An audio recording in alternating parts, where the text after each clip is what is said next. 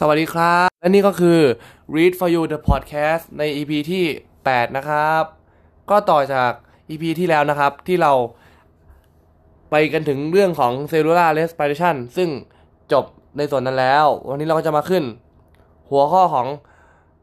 photosynthesis หรือการสังเคราะห์ด้วยแสงนะครับ โดยสิ่งมีชีวิตที่สามารถสังเคราะห์ด้วยแสงได้เนี่ย หรือว่าเราจะเรียกอย่างหนึ่งก็คือ สิ่งมีชีวิตที่สามารถสร้างสารอินทรีย์เองได้ โดยใช้สารอนินทรีย์จากสิ่งแวดล้อมเป็นสารตั้งต้น หรือชื่อภาษาอังกฤษก็คือ autotroph โดยจะประกอบด้วยพืช algae ยูกลีนาไซยาโนแบคทีเรีย หรือ sulfur bacteria โดยคอนเซปต์พื้นฐานของการสังเคราะห์ด้วยแสงนะครับ ก็การสังเคราะห์ด้วยแสงเนี่ยหรือเออมันก็คือ anabolism หรือการสร้างสารอินทรีย์จากสารเออจากสารอนินทรีย์ซึ่งเป็นการดูดพลังงานเข้ามาใช้ โดยมันก็คือการสร้างจากคาร์บอนไดออกไซด์บวกกับน้ำแล้วก็กลายเป็นน้ำตาลกับออกซิเจนนะครับ โดยคาร์บอนไดออกไซด์บวกน้ำเนี่ยแล้วมันก็ต้องการแสงด้วย เพื่อที่กลายเป็นเอ่อได้น้ำตาลแล้วก็ได้ออกซิเจนออกมา ตรงนี้ก็เป็นคอนเซปต์พื้นฐานที่ทุกคนก็น่าจะเคยเรียนผ่านมาในตอนประถมหรือว่าตอนเด็กๆนะครับ โดยน้ำตาลเนี่ย น้ำตาลมันก็คือ C เอ่อมันต้องประกอบด้วยเอ่อธาตุ COH ใช่ไหมครับ โดย O เนี่ยมันจะมาจากคาร์บอนไดออกไซด์ส่วนเอ่อน้ำมันก็คือ H2O IO ของน้ำเนี่ยมันจะกลายมันจะกลายเป็นออกซิเจนครับ ซึ่งจะเป็นสารที่เป็นขยะของปฏิกิริยานี้ และเป็นสารที่ไม่ดีถ้าเกิดว่าเข้าไปรวมอยู่ในปฏิกิริยาการสังเคราะห์แสง มันจะทำให้การสังเคราะห์แสงลดลงนะครับ โดยเพื่อที่มีการใช้ระบบนี้ โดยสิ่งโดยสิ่งที่มีการใช้ระบบนี้ก็จะมีพืชสาหร่าย หรือว่าไซโนแบคทีเรียนะครับ แล้วก็แต่ว่ามันจะมีอีกแบบหนึ่งก็คือศึกษาโดยคุณแวนนิลVan Niel เขาศึกษาถึง sulfur bacteria ซึ่งมีแกรมลบ ซึ่งมี photosynthesis เหมือนกัน แต่มันไม่ใช้ แต่มันจะใช้คาร์บอนไดออกไซด์กับเอ่อ H2S หรือว่าอ่าซัลเฟอร์ไดออกไซด์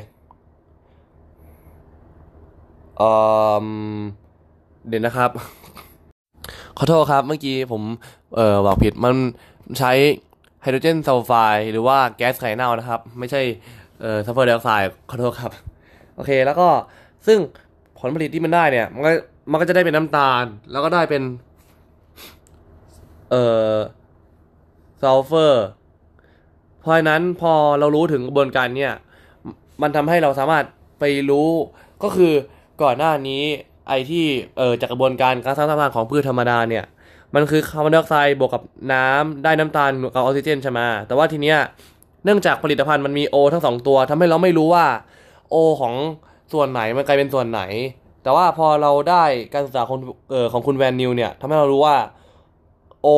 จากคาร์บอนไดออกไซด์เนี่ยมันจะกลายเป็นมันจะกลายเป็นน้ำตาล ส่วน O ของส่วน S ที่เทียบกับไอปฏิกิริยาทั่วไป เออมันก็คือ O ของน้ำเนี่ย มันก็จะกลายเป็นขยะมันก็เออเหมือนกับที่ไอจากน้ำมันกลายเป็นเออออกซิเจนนั่นเองทำให้เออแล้วพอตรงนี้ทำให้ไอข้อความที่ว่าสิ่งมีชีวิตที่สังเคราะห์ด้วยแสงจะเพิ่มออกซิเจนในบรรยากาศผิดไป เพราะว่ามันจะมี sulfur bacteria ที่ไม่ได้เพิ่มเออออกซิเจน แต่ว่าเออได้เป็นซัลเฟอร์แทน โดย photosynthesis เนี่ย เป็นการสร้างสารอินทรีย์ด้วยการดูดพลังงาน ทั้งหมด จะเกิดในคลอโรพลาสต์ถ้าเกิดว่าไอที่อันนี้เราศึกษาโดยไม่ได้ดูจากไอ sulfur bacteria นะครับ โดยจะแบ่งออกเป็น 2 ช่วงก็คือจะเป็นช่วงแรกก็คือ light dependent และช่วงที่ 2 ก็คือ light independent light dependent จะเป็นการดูดพลังงานแสงเข้ามาเปลี่ยนรูปให้เป็นพลังงานเคมี และพลังงานเคมีจะถูกเปลี่ยนให้เป็น ATP และ ATPH A เอ่อ ATP และ NADPH โดย Light Dependent ก็คือ Dependent ก็คือขึ้นอยู่กับ Light ก็คือแสงก็คือจะเป็นช่วงที่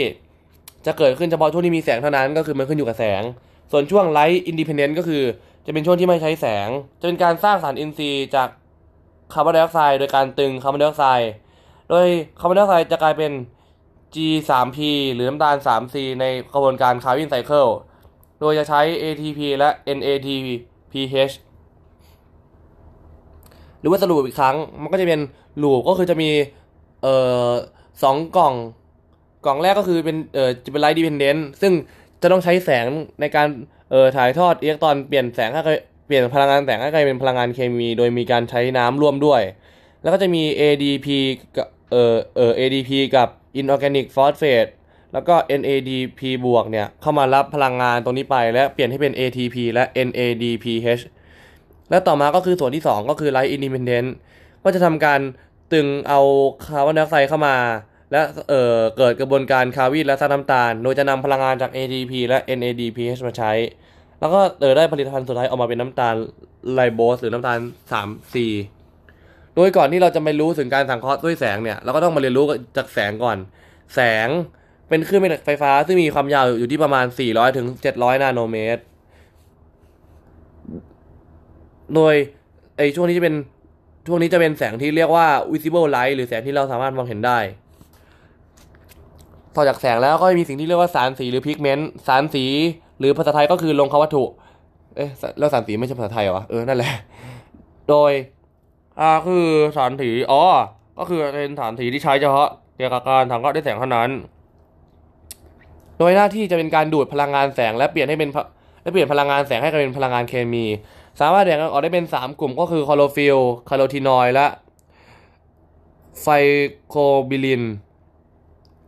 โดย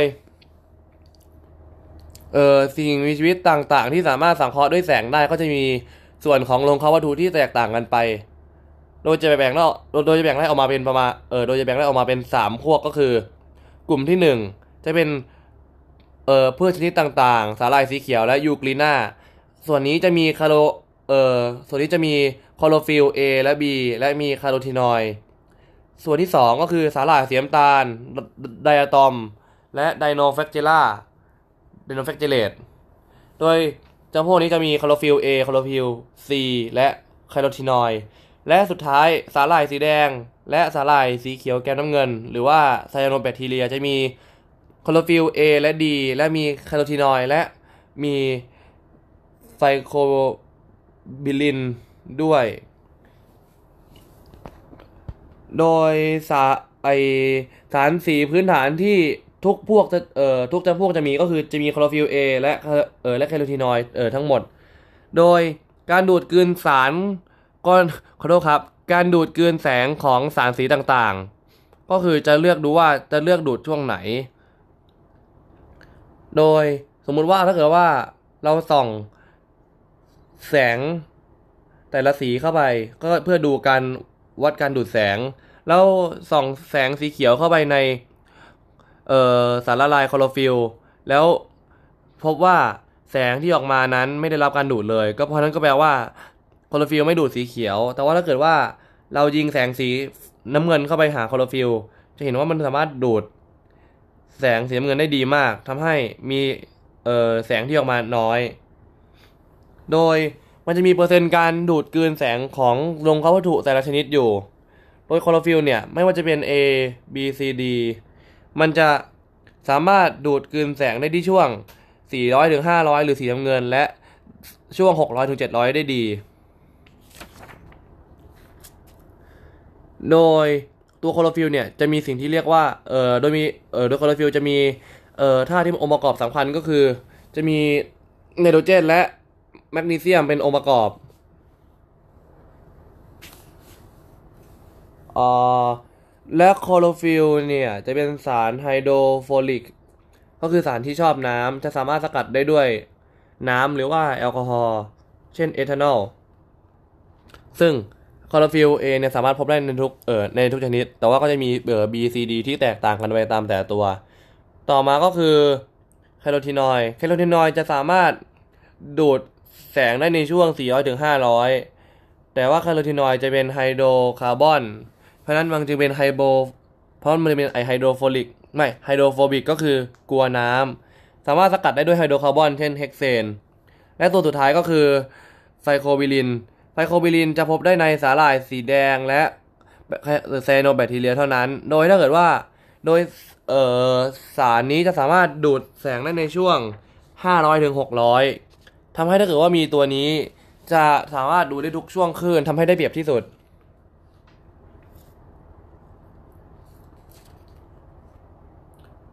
โดยวิธีดู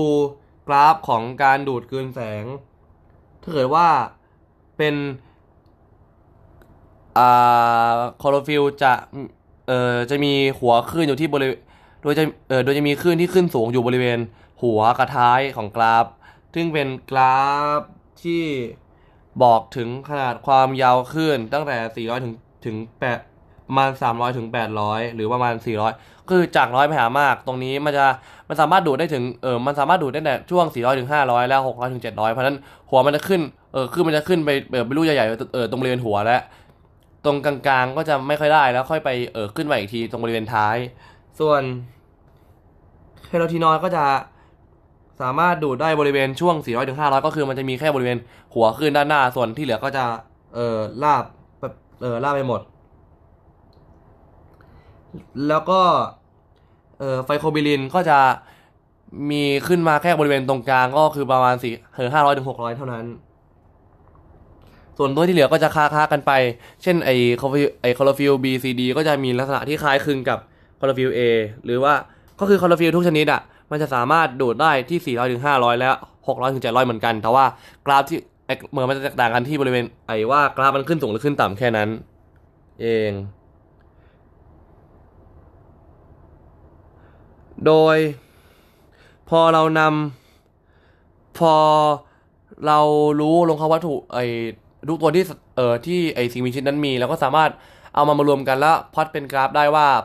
สิ่งมีชีวิตนั้นสามารถดูดแสงได้ทุกเออดูดแสงได้ที่ความยาวขึ้นเท่าไหร่บ้าง โดยส่วนใหญ่ก็จะสามารถเพื่อจะสามารถใช้ที่ใช้ได้ที่ช่วงสีน้ำเงินและสีแดง โดยสีเขียวจะเออใช้ได้ห่วยสุด ยกเว้นจำพวกของสาหร่ายสีแดงและไทโนแบคทีเรีย ที่จะสามารถใช้ช่วงนี้ได้ ต่อมาเราก็จะมาเรียนถึงคลอโรพลาสต์คลอโรพลาสต์เนี่ยเอ่อมันก็คือเอ่อเป็นส่วนประกอบหนึ่งของเซลล์พืช ซึ่งจะมีหน้าที่ในการช่วยสังเคราะห์ด้วยแสง โดยมันจะมี membrane สองชั้นประกอบด้วย outer membrane และ inner membrane โดย ข้างในก็จะมีสิ่งที่เรียกว่าเอ่อไทลาคอยด์ ซึ่งจะมี pigment ก็คือมีสารสี ซึ่งใช้ในปฏิกิริยาใช้แสง แล้วก็จะมีเอ่อโดยไอไทลาคอยด์จะมีหน้าที่ในการสร้าง ATP และ NADPH แล้วก็จะมีเอ่อส่วนที่เรียกว่า stroma เอ่อ stroma เป็นของเหลว ซึ่งจะใช้ในช่วงหลังในการสร้างเอ่อในการเกิด carbon cycle และการสร้างน้ำตาลรวมถึงตรึงเอ่อรวมถึงการตรึงคาร์บอนไดออกไซด์โดยไทลาคอยด์เนี่ยจะใช้ในการโดยจะใช้ในช่วงใช้แสงในการแตกตัวของอิเล็กตรอน การสร้าง ATP และ NADPH รวมถึงการแตกตัวของน้ำ โดยไทลาคอยด์ จะเป็นเหมือนกับคือในคลอโรฟิลเนี่ย มันจะมีไทลาคอยด์ ซึ่งไทลาคอยด์มันจะเป็นเหมือนกับเป็นคอนโด มันจะเป็นวงเออมันจะเป็นทรงเหมือนกับทรงกระบอกโซเออมันเป็นทรงกระบอกที่เออที่ด้านข้างมันจะเป็นทรงรีรี ซึ่งหนึ่งชิ้นเนี่ย มันจะเป็นแผ่นๆหนึ่งแผ่นเนี่ย มันจะมีส่วนประกอบก็คือมันจะมีส่วนที่เป็น membrane ก็คือจะเป็น thylakoid space จะมีสารสีและมีโปรเออและมีกลุ่มโปรตีน 5 ชนิด และด้านในจะเป็นพื้นที่ที่เรียกว่าไทลาคอยด์ขอโทษครับ โดยไอตัวไอไอไอที่หุ้มมันอะเราจะเรียกว่า thylakoid membrane มีสารสีและกลุ่มโปรตีน 5 ชนิด ส่วนด้านในจะเป็นพื้นที่ที่เรียกว่าไทลาคอยสเปซหรือเรียกว่าลูเมน มีหน้าที่ในการเก็บโปรตอนพลังงานสูง ซึ่งจะมี pH ต่ำสุด และพอไทลาคอย มันมาซ้อนกันเป็นปึกๆ เราจะเรียกว่า กรานูแล้วพอมีกรานูหลาย ๆ อัน เอ่อกรานูหลาย ๆ ตึก เราจะเรียกมันว่ากราหน้า โดยในแต่ละกรานุมหรือในแต่ละชั้นมันจะมี เอ่อ membrane ที่เชื่อมต่อกรานุมถึงกันระหว่างตึกหลาย ๆ ตึก เราจะเรียกว่า stroma la stroma lamella ซึ่งเป็น membrane ในการช่วยเอ่อ ในการเชื่อมกรานุม โดย thylakoid membrane เนี่ยจะมีกลุ่มของโปรตีน 5 ชนิดฝังอยู่หนึ่งก็จะมีphotosystem ของทุกสารสี จะมีอยู่ประมาณ 500ถึง600โมเลกุล จะมี 2 ชนิดย่อยก็คือจะมี PS1 และ PS2 ส่วนที่ 2 ก็คือ ETC ก็หรือก็คือ Electron Transport Chain โปรตีนในการช่วยถ่ายทอดอิเล็กตรอนและปั๊มโปรตอน โปรตอนจะเก็บเอาไว้ใน thylakoid space อย่างที่ 3 ก็คือ ATP synthase สร้าง ATP โดยการอาศัยการไหลของโปรตอนกลไกเดียวกับ oxidative phosphorylation และมี NADP บวก reductase ในการสร้าง NADPH โดย photosystem ก็คือกลุ่มของสารสีที่อยู่บนไทลาคอยมีประมาณ 500-600 โมเลกุล โดยกลุ่มของสารสีเนี่ยจะมี ก็คือบน membrane ใช่ไหมมันจะเป็นก้อน มันจะเป็นก้อนก้อนโดยก้อนเนี่ย มันจะมีสองส่วน ก็คือส่วนที่ ก็คือไอ้ก้อนเนี่ย มันจะมีอ่ามันจะสามารถรับแสงซึ่งเป็นโฟตอนได้ แล้วพอรับแสงเข้าไป มันก็จะมีสองส่วนก็คือจะมี antenna แล้วก็ center of reaction โดย antenna เนี่ย จะเป็น light harvesting complex อย่างเช่นในกรณีนี้เราจะพูดถึงเอ่อคลอโรฟิล B โดยถ้าเกิดว่าในสารทั่วๆในสารสีทั่วๆไปที่จะมีคลอโรฟิล A บวกกับ B หรือ C หรือ D แล้วก็มีคาร์โแล้วมีคาร์โรทีนอยด์เนี่ย ในก้อนกลมเอ่อเอ่อในก้อนของ photosystem เนี่ย มันจะมีอ่าเป็นคลอโรฟิล B และแคโรทีนอยด์ซึ่งเป็น จุดเล็กๆๆๆๆๆๆๆๆๆๆๆอยู่ภายใน โดยพอมันได้รับแสงแล้วมันทำการรับพลังงานแสงและส่งต่อเอ่อพลังงานไปหามันเรื่อยๆเรื่อยๆเรื่อยๆเรื่อยๆเพื่อไปหาจุดที่เรียกว่า center of reaction ซึ่งจะเป็นโมเลกุลคู่ของคลอโรฟิล A ซึ่งจะมีขนาดใหญ่กว่า แล้วพอมันได้รับพลัง แล้วพอ center ได้รับพลังงานที่ส่งต่อมาจาก antenna ไม่ได้รับพลังงานมาสูงมากพอมันจะทำการจ่ายอิเล็กตรอนที่มีพลังงานสูง ก็คือ ส่วนนี้จะเรียกว่า ซึ่งไอพลังงานที่ออกมา อันนี้ก็คืออันนี้ก็คือมันเป็นพลังงานเคมี หรือว่ามันเกิดการ photooxidation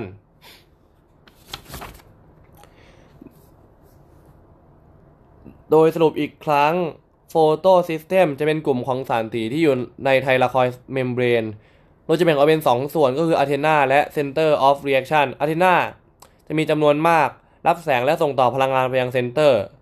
ซึ่งจะเกิด Energy Transfer ส่วน center จะมีแค่ 2 โมเลกุลก็คือคลอโรฟิล A ซึ่งรับพลังงานมากมาย และและจ่ายอิเล็กตรอนและจ่ายอิเล็กตรอน หรือเรียกว่า electron transfer ซึ่งเป็นพลังงานเคมี โดยคลอโรฟิล A จะมี 2 ชนิดย่อย จะมีแบบแรกก็คือรับแสงที่ lambda สูงสุด 700 นาโนเมตร จะเรียกว่า P 700ซึ่งจะเป็นระบบแสง 1 หรือ PS1 และแบบที่ 2 จะเป็นชนิดที่รับแสงที่มีแลนด้าสูงสุดได้ 680 หรือเรียกว่า P 680 หรือเรียกเอียหรือเรียกเออโดยย่อก็คือ PS2 อีกครั้งนะครับ Photo System 1 หรือ PS1 เนี่ย จะมีคลอโรฟิล A ซึ่งเป็นตัวหลักอยู่เออสามารถเออสามารถรับได้สูงสุดที่แลนด้า700 นาโนเมตร หรือเรียกว่า P 700 ส่วน Photo System 2 จะสามมีคลอโรฟิล A ที่ เป็นแบบ P 680 หรือสามารถรับแสงได้สูงสุด 680 นาโนเมตร โดยปฏิกิริยาแสงหรือ Light Reaction เนี่ย จะเป็นปฏิกิริยาใช้แสง ซึ่งสารสีจะทำการดูดกลืนพลังงานแสง เปลี่ยนพลังงานแสงให้กลายเป็นพลังงานเคมีในรูปของ ATP และ NADPH ปฏิกิริยานี้เกิดขึ้นภายในเยื่อไทลาคอยของโคโลพลาส โดยปฏิกิริยาใช้แสงเป็นการถ่ายทอดอิเล็กตรอน โดยมีแสงเป็นตัวกระตุ้น โดยจะแบ่งออกเป็น 2 แบบ จะเป็นการถ่ายทอดอิเล็กตรอนแบบเป็นวัฏจักร และการถ่ายทอดอิเล็กตรอนแบบไม่เป็นแบบไม่เป็นวัฏจักร โดยเป็นวัฏจักร อันนี้เราเรียกว่า cyclic electron flow ส่วนไม่เป็นวัฏจักร อันนี้เราเรียกว่า non cyclic electron flow หรือเรียกอีกอย่างหนึ่งว่าเป็น linear หรือเป็นเส้นตรง โดย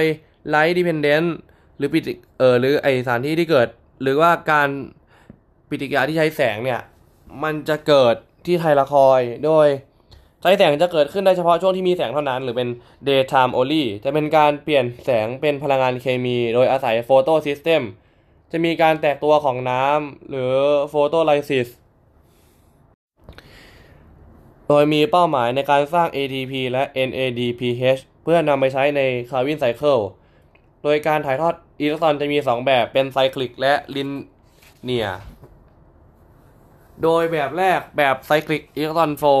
จะสร้างได้แต่ ATP อย่างเดียว โดย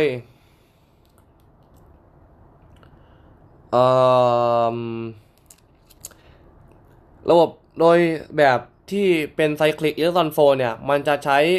แค่ระบบแสงหนึ่งเท่านั้น โดย ระบบแสงหนึ่งจะรับ จะต้องรับแสงอย่างน้อย 2 โฟตอน และอะเทนาจะส่งต่อพลังงาน และเอ่อตัว Center of Reaction หรือ Chlorophyll A เอ่อโมเลกุลคู่จะทำการจ่ายอิเล็กตรอน หรือเรียกว่า Photo Oxidation ซึ่งเป็นพลังงานเคมี โดยจะโดยถ้าเกิดเอ่อเริ่มเราจะเริ่มจากการที่มีแสงประมาณ 2 โฟตอนขั้นต่ำเอ่อเข้าเอ่อได้ส่งไปหาระบบแสงหนึ่งระบบแสงหนึ่งก็จะมีคลอโรฟิลล์ B และ แคโรทีนอยด์ทำการส่งพลังงานส่งต่อต่อไปเรื่อยๆ จนกระทั่งถึงเอ่อตัว Center of Reaction หรือคลอโรฟิลล์ A เอ่อโมเลกุลคู่ และพอคลอโรฟิลล์ A โมเลกุลคู่ได้ทำการส่งปล่อยไออิเล็กตรอนพลังงานสูง ซึ่งมีพลังงานระบบ ETC หรือ Electron Transport Chain ก็ทำการรับอิเล็กตรอนและส่งต่ออิเล็กตรอนไปตามระบบของมัน ซึ่งตามระบบ ก็จะมีการส่งไปยังไซโตโครมที่ 1 3 4 แล้วมีการปั๊มโปรตอนจากภายนอกไทลาคอยเข้าหาไทลาคอยทำให้ในเออทำให้ในไทลาคอยมีโปรตอนพลังงานสูงเกิดขึ้น และโปรตอนพลังงานสูงภายในเมื่อมีมากพอจะทำให้เกิด simple diffusion ผ่าน ATP synthase ซึ่งเป็นการปั๊มโปรตอนออกไปข้างนอก แล้วก็จะมี ADP กับ inorganic phosphate มารับพลังงานจากโปรตอนเข้าไปและสร้างเป็น ATP หรือเรียกว่า photo phosphorylation โดย ETC จะทำการปั๊มโปรตอนชิงพลังงาน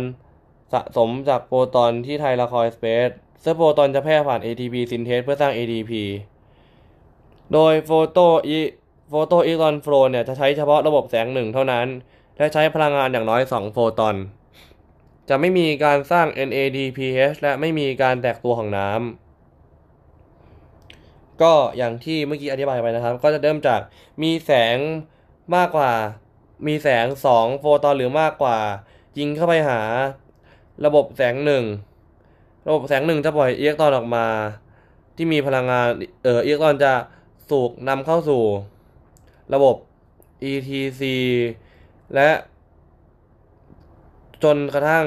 เอ่อผ่านระบบ ETC ปั๊มโปรตอนสุดท้ายเอ่อถูกนำไปเอ่อถูกนำไปใช้เป็นพลังงานในการสร้าง ATP อิเล็กตรอน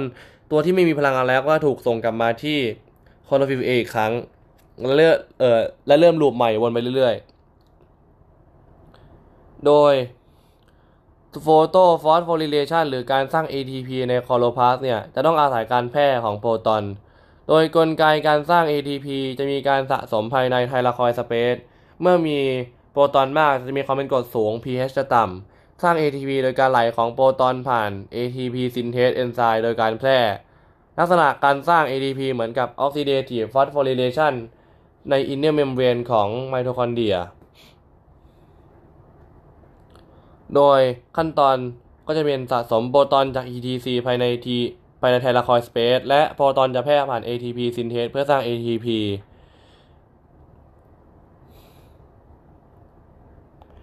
โดยจะมีการทดลอง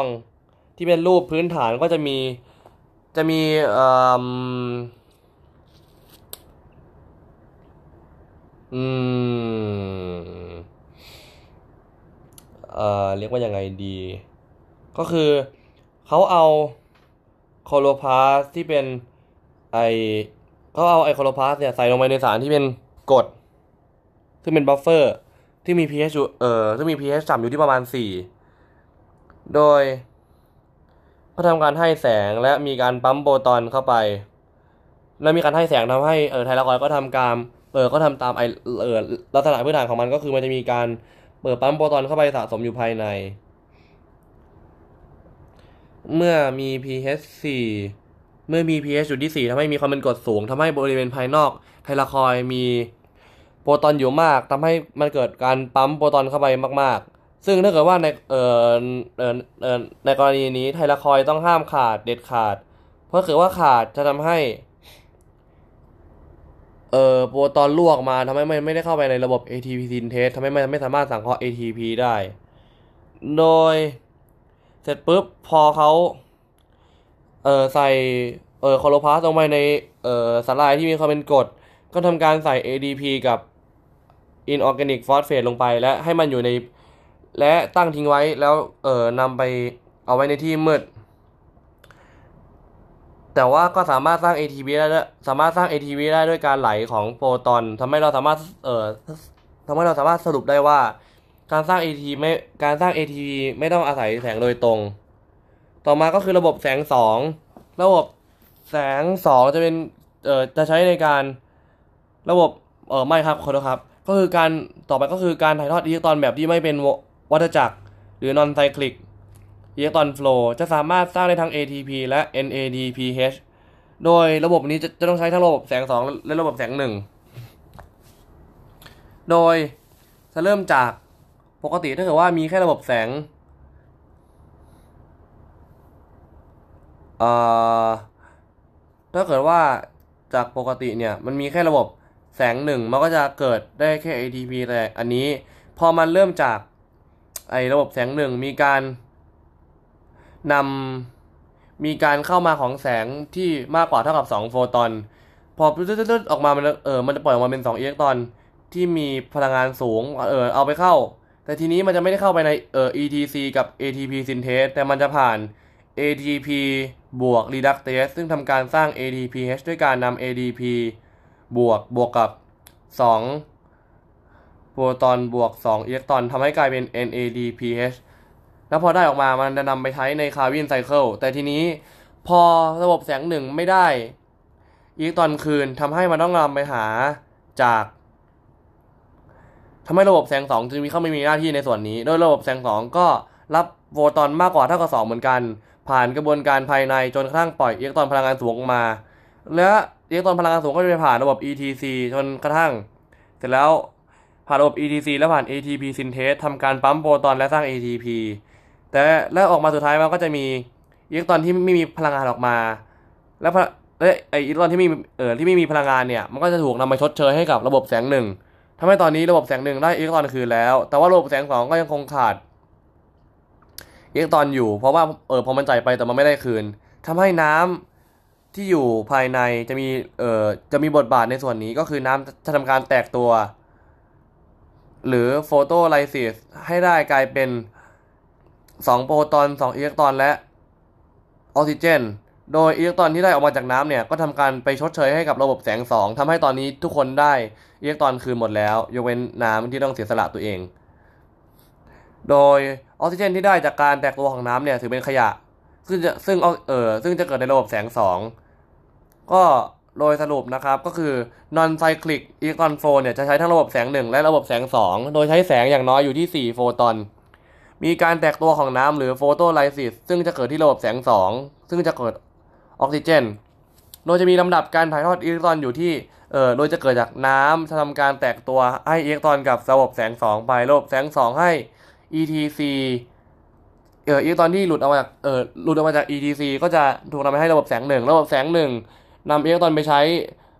ผ่านระบบของมันเอง ปล่อยอิเล็กตรอนเอ่อที่มีพลังงานสูง จะถูกนำไปส่งให้กับ NADPH และ NADPH จะนำเข้ากับเอ่อจะนำไปเข้า Calvin cycle ต่อไป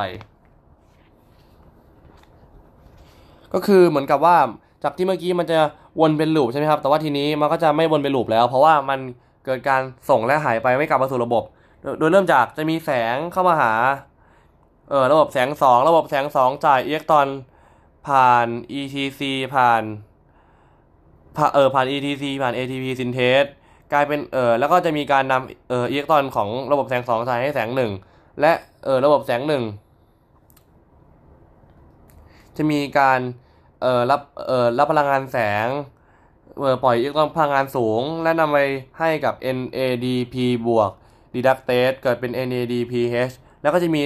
น้ำซึ่งแตกตัวเองเพื่อนำอิเล็กตรอนนำไปให้กับระบบแสงสอง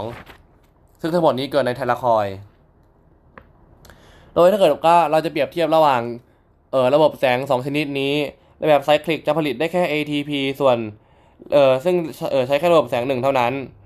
และมีเออใช้แสง 2 โฟตอน แต่แบบนอนไซคลิกจะผลิตได้ทั้ง ATP และ NADPH โดยจะใช้ทั้งระบบแสง 1 และระบบแสง 2 จะใช้แสงขั้นต่ำ4โฟตอน และจะเกิดการโฟโตไลซิสหรือเกิดออกซิเจน ซึ่งเป็นขยะของระบบ ต่อมาพอเราเสร็จสิ้นกระบวนการใช้แสงแล้ว ต่อไปก็จะเป็นกระบวนการไม่ใช้แสงหรือ light independent reaction ปฏิกิริยาไม่ใช้แสงเป็นการสร้างน้ำตาลจากคาร์บอนไดออกไซด์ โดยจะใช้ ATP และ NADPH ที่ ATP และ NADPH ที่ได้มาจากปฏิกิริยาที่ใช้แสง โดยจะเกิดเมื่อไหร่ก็ได้ อาจจะเรียกว่าการตรึงคาร์บอนไดออกไซด์หรือ carbon dioxide fixation โดยปฏิกิริยาทั้งหมดจะเกิดขึ้นที่ของเหลวภายในคลอโรพลาสต์หรือ stroma โดย Calvin cycle เนี่ยจะแบ่งออกเป็น 3 phase phase แรกก็คือจะเป็น carbon fixation phase โดยเป็นการใช้คาร์บอนไดออกไซด์ โดยจะนำคาร์บอนไดออกไซด์1โมเลกุลมารวมกับไลบูโรส15ไบฟอสเฟตหรือ RUBP ซึ่งจะมี 5C ส่วนคาร์บอนไดออกไซด์ก็จะมี 1C นำมาซึ่งไอ RUBP เนี่ยจะเป็นตัวตรึงคาร์บอนไดออกไซด์และเมื่อนำมามารวมกันจะได้ออกมาเป็นสารที่มีคาร์บอน6คาเออคาร์บอน 5 ตัว และมีแตกกิ่งออกมาเป็นเขาเออเออแตกกิ่งออกมา 1 แล้วก็มีฟอสเฟตสองข้าง เพราะมันเป็นเออ bisphosphate หนึ่งห้าแล้วมันจะอยู่ในช่วงนี้เออไม่นานนัก เพราะมันมีเออเพราะมันมีสถานะที่ไม่เสถียรและสุดท้ายมันก็จะแตกตัวเองออกมากลายเป็น กรดอินทรีย์สองตัวก็คือจะเป็นกรดอินทรีย์สาม phosphoglycerate หรือ PGA ซึ่งจะอยู่ในสถานะที่คงเอ่อที่อยู่ตัว โดย rate limit step จะเป็นการกำหนดอัตราการเกิดปฏิกิริยา ซึ่งไม่มีการใช้ ATP และ NADPH โดยเอนไซม์ ribulose bisphosphate เนี่ย ชื่อเต็มๆของมันจริงๆ ก็คือ ribulose bisphosphate carboxylase oxygenase หรือมันก็คือ หรือโดยมันจะมี ชื่ออีกชื่อหนึ่งว่า Rubisco ซึ่งเป็นเอนไซม์ที่ซึ่งเป็นเอนไซม์ก็เป็นโปรตีน ซึ่งเอนไซม์ตัวนี้จะทำให้ ซึ่งเอนไซม์ตัวนี้จะเป็นโปรตีนที่พบได้มากที่สุดในโลก โดย Rubisco จะทำการเร่งได้สองปฏิกิริยา จะเร่งได้ทั้ง Rubis- โดยจะเร่งอ่าขอใหม่ครับ ก็คือ RUBP เนี่ย มันจะเป็นตัวตรึงคาร์บอนไดออกไซด์ ส่วน Rubisco จะเป็นเอนไซม์ที่ใช้ในการช่วยเร่งปฏิกิริยา โดย Rubisco เนี่ยจะสามารถเร่งได้2ปฏิกิริยาก็คือทำให้ RUBP ไปบวกกับคาร์บอนไดออกไซด์ ซึ่งอันนี้จะเป็นส่วนที่ดี ส่วนที่ 2 ก็คือ RUBP ไปบวกกับ ออกซิเจน อันนี้จะไม่ดี เดี๋ยวอันนี้เรากลับมากันตรงนี้อีกทีนะครับ ตอนนี้ไปต่อขั้นที่เฟสสองเฟสสองก็คือ reduction หรือการสร้างน้ำตาล เราจะใช้ ATP และ NADPH โดย จากผลิตภัณฑ์จากช่วงแรกก็คือเอ่อ PGA หรือ phosphoglycerate เนี่ย มันเขาจะทำการให้ ATP แล้วก็ให้ NADPH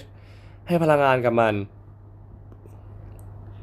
และจะกลายเป็นน้ำตาล 3C ที่มีพลังงานสูง หรือมันก็คือจะกลายเป็น glyceraldehyde 3-phosphate หรือว่าอีกชื่อนึงก็คือ3-phosphoglyceraldehyde มันคือ G3P หรือ PGAL นั่นแหละครับ ก็คือมันเป็นตัวเดียวกัน ซึ่งเป็นตัวกลางใน ซึ่งอันนี้ก็คือสารเดียวกับที่เป็นตัวกลางในกระบวนการ glycolysis ในการหายใจระดับเซลล์ และกระบวนการที่ 3 ก็คือ regeneration ซึ่งจะใช้แค่ ATP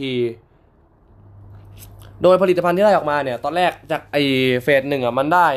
ออกมาเป็น 2 PGA ใช่ไหมแล้วพอกระบวนการที่ 2 อะ มันก็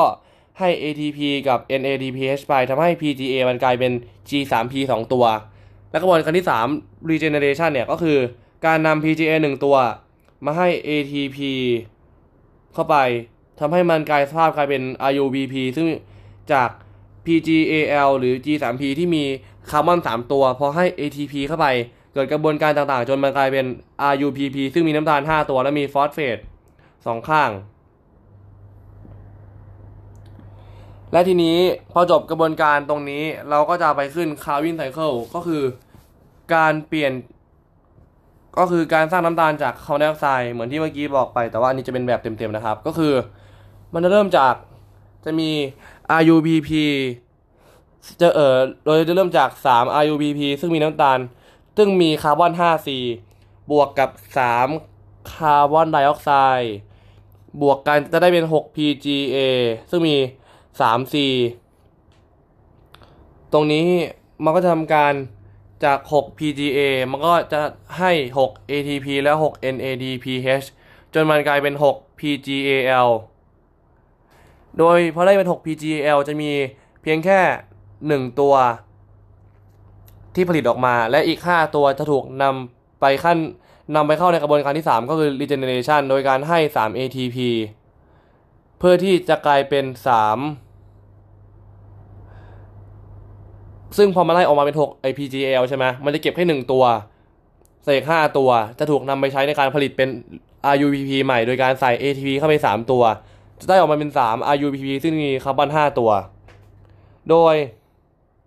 ในกระบวนการนี้จะมีการใช้ 9 ATP และต่อ 6 NADPH หรือว่าตัดทอนอย่างต่ำก็เป็น 3 ATP ต่อ 2 NADPH โดยในกระบวนการแรกหรือการตึงคาร์บอนไดออกไซด์เนี่ยพืชจะมีการตึงคาร์บอนไดออกไซด์ที่แตกต่างกัน โดยแบ่งออกเป็น 3 ชนิด โดยจะมีเป็นพืช แบบ C3 แพลนแบบที่ 2 ก็คือ C4 ครับ โดยพืช C4 แล้วก็จะมีพืช CAM พืช C3 เนี่ยก็จะเป็นพืชทั่วไป เช่นข้าวเจ้า ข้าวสาลีถั่วเหลือง พืชเขตร้อนก็เช่น อ้อยข้าวโพดข้าวฟ่าง พืช แห้งแล้งพืช CAM ก็คือพืชแห้งแล้ง เช่น สับปะรด ว่านหางจระเข้และแก้วมังกร โดยพืช C3 เนี่ยเป็นพืชทั่วไป มีการตรึงคาร์บอนไดออกไซด์ที่เซลล์ mesophyll ของใบ ตรึงคาร์บอนไดออกไซด์แค่ครั้งเดียว ใช้ Calvin cycle ตรึงคาร์บอนไดออกไซด์จากอากาศ first product เป็น G3P ซึ่งมี C 3 ตัว โดย C3 มีการตึงคาร์บอนไดออกไซด์ครั้งเดียว โดยมันจะมีภาพตัดขวางของ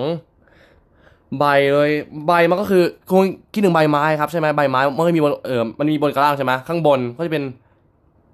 อ่าหลังใบ หลังใบ ใช่หลังใบเป็น upper epidermis ข้างล่างเป็น lower ข้างล่างเป็น lower epidermis โดยข้างบนเนี่ย ข้างในใช้ไอชั้นตรงกลางอะมันเออมันจะมีสิ่งที่เรียกว่า palisade mesophyll กับ spongy mesophyll palisade mesophyll จะเอ่อจะจะอยู่จากหลังใบก็คือจากหลังใบให้นึกถึงใบใบใบไม้เป็นแผ่นใช่ไหมครับ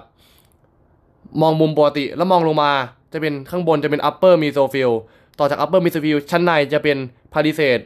meso ขอโทษครับข้างข้างบนจะเป็นผิวใบก็คือเป็น upper epidermis ลงมาจะเป็นเอ่อ palisade mesophyll ลงมาอีกจะเป็น spongy mesophyll และล่างสุดจะเป็นใต้ใบก็คือเป็น lower epidermis โดย spongy แล้วก็โดยระหว่าง lower epidermis ไม่ในชั้นของ spongy จะมีท่อลำเลียงหรือ vesicle bundle หรือว่า vein bundle และใต้ใบจะจะมีเออเออและใต้ใบก็จะมีสโตมาหรือปากใบ แล้วก็มีเซลล์คุม โดยตรงกลางก็คือ mesophyll ซึ่งจะมี 2 ด้าน มีด้านบนกับด้านล่างเป็น palisade palisade จะเป็นแท่งๆตรงๆ เป็นแท่งยาวๆ ตรงๆตรงๆตรงๆตรงๆส่วนด้านล่างจะเป็น spongy จะเออจะมีลักษณะเป็นกลมๆวางเรียงแบบเออแบบไม่เป็นระเบียบมากกว่า โดยปากใบจะมีหน้าที่ในการคายน้ำแล้วก็แลกเปลี่ยนแก๊สคาร์บอนไดออกไซด์เข้าและออกซิเจนออกแล้วก็จะมี เอ่อแล้วก็พืช C3 เนี่ย จะมีลักษณะจะมีเฉพาะ mesophyll ที่มีคลอโรพลาสต์ โดยจะมีทั้ง palisade และ spongy การตรึงคาร์บอนไดออกไซด์จะเอ่อในการสร้างน้ำตาลจะเกิดขึ้นเฉพาะ mesophyll แล้วก็จะมีอีกส่วนหนึ่งก็คือจะมีเอ่อเซลล์คุม เซลล์คุมก็จะมีเอ่อคลอโรพลาสต์ด้วย โดย mesophyll ที่ตรึงคาร์บอนไดออกไซด์จากอากาศเข้า Calvin จะมีคลอโรพลาสต์ ตรงที่ เออ mesophyll และเซลล์คุม โดยก็เป็นกระบวนการเหมือนกับไอ Calvin cycle ที่เกิดขึ้นใน mesophyll และเซลล์คุม โดย product แรกที่ได้ก็คือ G3P G3P มันก็เลยเออให้ชื่อว่าพืช C3 เพราะว่า G3P เออมันมี C 3 ตัว ซึ่งตัวตรึงก็คือ RUBP และเอนไซม์ก็คือ Rubisco โดยถ้าเกิดว่าแสงแดดจัดๆ C3 จะไม่ชอบเพราะแสงแดดมากทำให้ปฏิกิริยาแสงเกิดมาก และเกิดออกซิเจนมากตามไปด้วย โดยออกซิเจนจะยังตกค้างอยู่ในคลอโรพลาสต์โดยออกซิเจนที่มากขึ้นจะไปเข้าไปเป็น competitive inhibitor กับคาร์บอนไดออกไซด์เนื่องจาก Rubisco จะเร่งได้ทั้งสองปฏิกิริยาทั้งปฏิกิริยาที่รวมกับคาร์บอนไดออกไซด์และออกซิเจน โดยถ้าเกิดว่ารวมกับคาร์บอนไดออกไซด์ก็จะเกิดการสังเคราะห์ด้วยแสง แต่เกิดรวมกับออกซิเจนจะไม่เกิด จะเกิดการสังเคราะห์ด้วยแสงได้น้อยลง โดย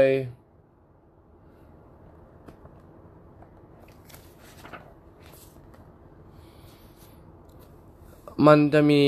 กราฟที่เรียกว่า light compensation point and light saturation point กราฟก็จะเป็น เอ่อ กราฟแนวตั้งจะเป็นอัตราการสังเคราะห์ด้วยแสงและกราฟแนวนอนจะเป็นอ่าเบรดจะเป็น เอ่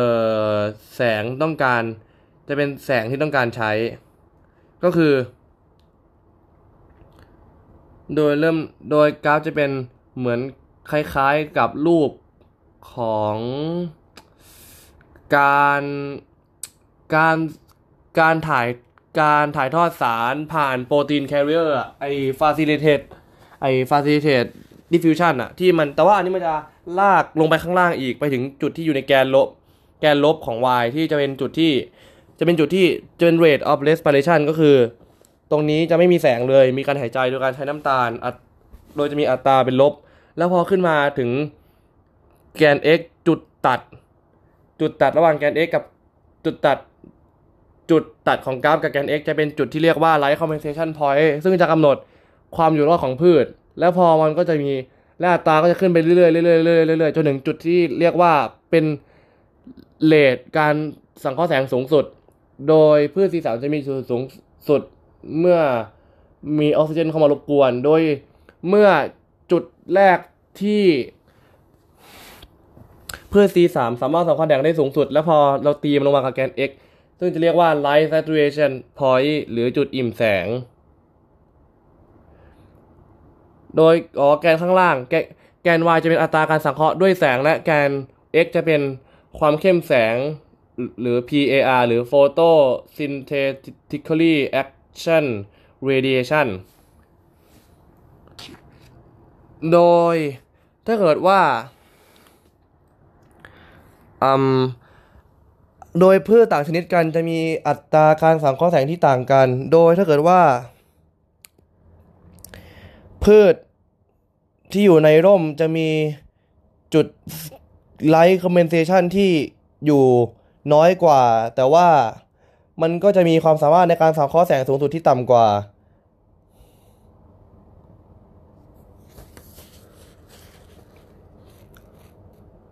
โดยจะมีสิ่งที่เรียกว่า photo respiration หรือการหายใจแสง จะเกิดจากซึ่งจะเกิดได้ในกรณีที่ RUVP ไปรวมกับออกซิเจน ซึ่งจะได้ออกมาเป็น P P เออ PGA หนึ่งตัวกับอีกตัวจะเป็นฟอสเฟต phosphate glycolate ซึ่งไอ G สามไอ PGA เนี่ยสามารถเอาไปใช้ในการสร้างน้ำตาลได้ แต่ว่าอีกตัวหนึ่งที่เป็น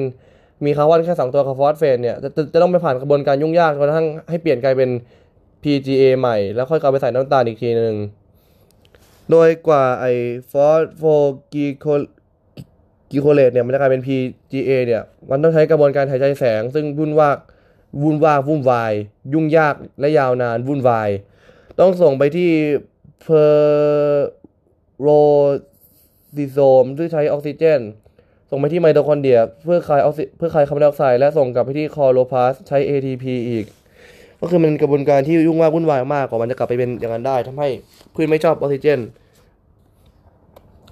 ต่อมาก็คือพืช C4 พืช C4 จะเป็นพืชเขตร้อน เช่น อ้อยข้าวฟ่างข้าวโพดหญ้าขนหญ้าแพรกลูกเดือยบานไม่รู้โรย จะมีการตรึงคาร์บอนไดออกไซด์สองครั้งแยกเซลล์ที่เกิด ครั้งแรกตรึงที่ mesophyll cell ครั้งที่สองตรึงที่ bundle sheath cellมีคลอโรพลาสต์ทั้ง mesophyll และ bundle sheath first product ก็คือ OAA หรือ oxaloacetate มีคาร์บอน 4 ตัวก็เลยชื่อว่าพืช4ก็เลยชื่อว่าพืช C4 โดยอันนี้จะมีลักษณะโครงสร้าง ของใบที่แตกต่างเล็กน้อย โดยข้างบนก็จะเป็น upper epidermis ลงมาจะมี mesophyll แล้วก็จะมีท่อลำเลียงเป็นเวน แล้วเวนก็จะมีสิ่งที่เรียกว่า bundle sheath ห่อหุ้ม vein อยู่ แล้วก็ลงมาเป็น mesophyll แล้วก็เป็นไอเออ lower epidermis แล้วก็ใน lower epidermis ก็จะมี stoma หรือปากใบ โดยพืช C4 เนี่ยเป็นพืชเขตร้อน จะมีเออยกตัวอย่างเช่น อ้อยข้าวโพดข้าวฟ่าง เนื่องจาก พืชเขตร้อนเนี่ย มันมีออกซิเจนมารบเออเออมารบกวนกระบวนการสังเคราะห์ด้วยแสงมากทำให้ต้องมีกลไกการตรึงคาร์บอนไดออกไซด์สองครั้งเออตรงแรกจะเรียกว่าเออครั้งแรกจะตรึงที่โดยกลไกการตรึงคาร์บอนไดออกไซด์สองครั้งเนี่ยมันจะตรึงต่างเซลล์กัน โดยครั้งแรกจะเออจะตึงที่เรียกว่า hack slash pathway จะตึงที่บริเวณผิวๆ และครั้งที่สองจะตรึงที่ Calvin ซึ่งจะเอออยู่บริเวณลึกๆ โดย คาร์บอนไดออกไซด์ที่เป็นอากาศเนี่ยมันจะดูดเข้าไปส่งเข้าไปใน ส่งเข้าไปเพื่อรวมกับ oxaloacetateแล้วก็เพื่อรวมกันแล้วก็กลายเป็น malate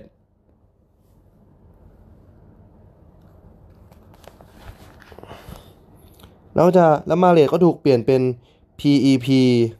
และมีเอนไซม์ PEP คาร์บอกซิเลสในการตึงคาร์บอนไดออกไซด์ ในการตรึงเฉพาะคาร์บอนไดออกไซด์และใช้กระบวนการ Hatch-Slack เพื่อเปลี่ยนอีกที ให้กลายเป็น OAA แล้วmalate ก็ทำการคายคาร์บอนไดออกไซด์เข้าไปในชั้นเซลล์ลึกๆ เพื่อเข้าไปทำกระบวนการ Calvin เพื่อให้ได้เป็นน้ำตาล PGAL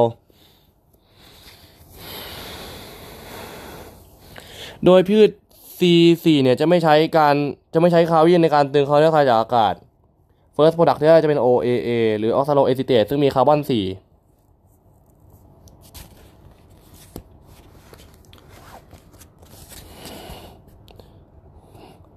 เอ่ออีกครั้งนะครับ ก็คือขั้นแรกเนี่ย ก็คือไอ้พืช C4 จะมีการตรึงคาร์บอนไดออกไซด์สองครั้ง ครั้งแรกจะตึงที่มีโซฟิลซึ่งเกิด h e x a l a t e h e x l a t โดยคาร์บอนไดออกไซด์ที่เป็นอากาศจะสามารถเข้าได้ แต่ออกซิเจนจะไม่เข้าไม่ได้ โดยตัวที่ตรึงจะไม่ใช่เอ่อ Calvin แต่จะเป็น PEP ในการตรึง PEP จะทำการตรึงคาร์บอนไดออกไซด์และเออโดยเออโดยมีตัวเลขเป็น PEP คาร์บอกซิเลสโดยมีโซฟิลจะมีพาสโมเดสมาตาหรือช่องผ่าระหว่างเซลล์ต่อกับ bundle sheath และเมื่อ PEP มันก็ทำการส่งคาร์บอนไดออกไซด์ไปยัง bundle sheath เพื่อทำให้ และ bundle sheath ก็ทำการเออเออก็ทำการเกิดคาร์วิน และมี IUVP ไปตึงคาร์บอนไดออกไซในส่วนของ bundle sheath และมีตัวเร่งเป็น RuBisCO โดย C4 จะตรึง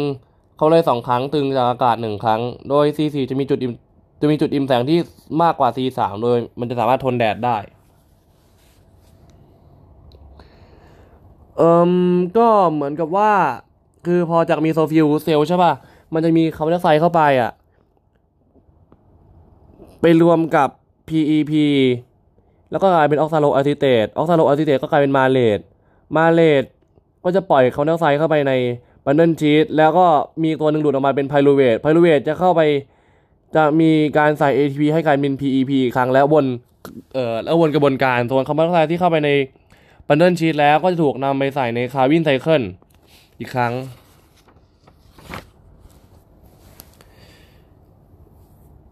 โดยจุดแตกต่างระหว่างพืช C3 และพืช C4 เนี่ย พืช C3 จะมีคลอโรฟิลล์เฉพาะ mesophyll และเซลล์คุม แต่ว่าพืช C4 จะมี mesophyll เออจะมีคลอโรฟิลล์ที่ mesophyll แล้วก็มีที่ bundle sheath ด้วย โดย bundle sheath ของพืช C4 เนี่ยจะอยู่ลึกสุด ซึ่งจะเกิดกระบวนการ Calvin cycle mesophyll จะเกิดHatch-Slack pathway ทำซึ่ง mesophyll จะทำการห่อ bundle sheath ให้มิดชิด โดยตัว bundle sheath ของพืช C4 เนี่ย เราจะเรียกว่ามันเป็นเปิดมันเป็น Kranz หรือเป็นรูปเหมือนกับพวงหรีด ต่อไปก็เป็นพืชเออชนิดสุดท้ายจะเป็นพืชชนิดแบบ CAM พืชชนิด CAM เนี่ยจะเป็นพืชกลุ่มที่ขึ้นในที่แห้งแล้งมีลักษณะเป็นพืชอวบน้ำปากใบในกลุ่มนี้จะเปิดเอ่อจะเปิดเฉพาะเวลากลางคืน เช่นกระบองเพชรกุหลาบหินสับปะรดว่านหางจระเข้กล้วยไม้ โดยจะโดยจะตรึงเขาจะใส่สองครั้งเหมือนกับพืช C4 โดยโดยจะแยกเวลา ครั้งแรกตรึงเวลากลางคืน และครั้งที่สองตรึงเวลากลางวัน ในเวลากลางคืน ปากใบจะเปิดมีคาร์บอนไดออกไซด์โดยมีคาร์บอนไดออกไซด์เข้าไป แล้วจะมี P เอ่อมี PEP เข้ามาจับคาร์บอนไดออกไซด์เปลี่ยนเป็นคา oxaloacetate และสะสมอยู่ในรูปของ malate เอ้ย malic malic ซึ่ง malic จะสะสมอยู่ใน vacuole เป็นจำนวนมาก และเมื่อเวลา กลางวัน ปากใบก็จะปิด malic จะถูกปลดปล่อยจาก vacuole ให้กลายเป็นเอ่อ PEP แล้วก็มีคาร์บอนไดออกไซด์ออกมาเพื่อเข้า Calvin cycle และกลายเป็นน้ำตาลเอ่อ3C โดยจุดแตกต่างก็คือพืช C3 จะทำการตรึงหนึ่งครั้ง พืช C4 จะตึงสองครั้งแยกเซลล์ พืช CAM จะตึงสองครั้งแยกเวลา นะครับ แล้วก็เราก็จบในส่วนของ การสังเคราะห์ด้วยแสงของพืชแล้ว ทีนี้เราก็จบในเรื่องของเมตาบอลิซึมแล้วนะครับ ในเอ่อต่อไปก็จะเป็นเรื่องอะไรก็ขอให้ติดตามรับฟังกันต่อไปนะครับ ขอบคุณมาก ๆ ครับผม